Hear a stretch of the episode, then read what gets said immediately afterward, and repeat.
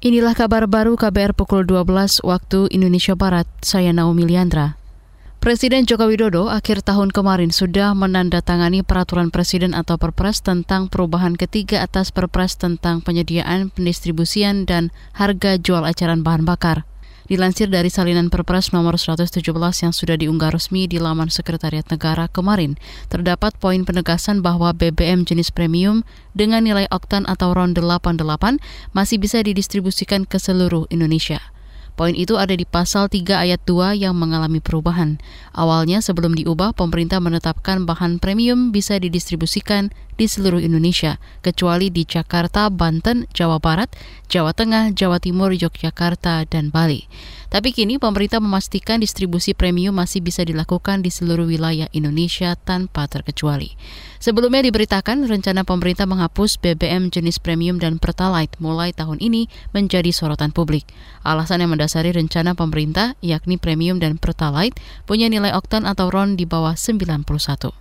Menko Perekonomian Erlangga Hartarto berharap presidensi G20 Indonesia dan implementasi Kementerian Ekonomi Komprehensif Regional atau ARCEP bisa membantu geliat pasar modal tahun ini.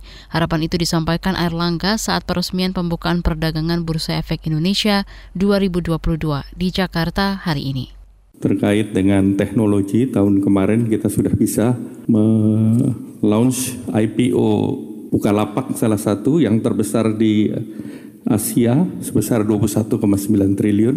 Ini perlu dilanjutkan. Dan yang kedua mungkin terkait dengan kegiatan pemulihan ekonomi nasional kita lanjutkan. Yang ketiga terkait dengan presidensi G20 dan keempat berlakunya RCEP eh, perdagangan terbesar di eh, regional terbesar dan diharapkan ini memberikan dukungan kepada pasar modal. Itu tadi Menko Perekonomian Erlangga Hartarto. Sebelumnya, Indonesia resmi memegang ketetuaan G20 pada 1 Desember tahun lalu dan agenda G20 sudah dimulai pada sepekan kemudian.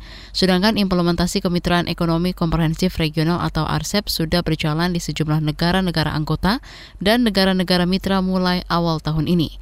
Untuk Indonesia, implementasi RCEP sedikit tertunda dan ditargetkan pada kuartal 1 tahun ini. PT Kereta Api Indonesia menyatakan selama masa libur Natal dan Tahun Baru kemarin mengangkut 1,5 juta penumpang. Juru bicara PT KAI Joni Martinus merinci jumlah penumpang diakumulasi dari tanggal 17 hingga 31 Desember lalu. Sedangkan puncak angkutan kereta api terjadi pada 24 Desember. Ada kenaikan dengan Natal tahun kemarin itu sekitar 24 persen. Kalau Natal tahun lalu ya itu 1,2 juta penumpang ya. Kalau di sini di periode yang sama, kalau ini sudah 1,5 juta penumpang. Atau kalau kita rata-ratanya per hari itu ada sekitar 50 ribu penumpang per hari yang kita angkut dengan kereta api di masa libur Natal dan Tahun Baru ini. Juru bicara PT KAI Joni Martinus menambahkan jika dibandingkan dengan libur Nataru di masa sebelum pandemi 2019, maka jumlah penumpang 2021 kemarin menurun hingga 70 persen. Joni juga menyebut 700 ribu penumpang di masa libur Nataru kemarin merupakan pengguna layanan kereta api jarak jauh, sedangkan 800 ribu penumpang lainnya pengguna kereta api lokal. Demikian kabar baru KBR, saya Naomi Liandra.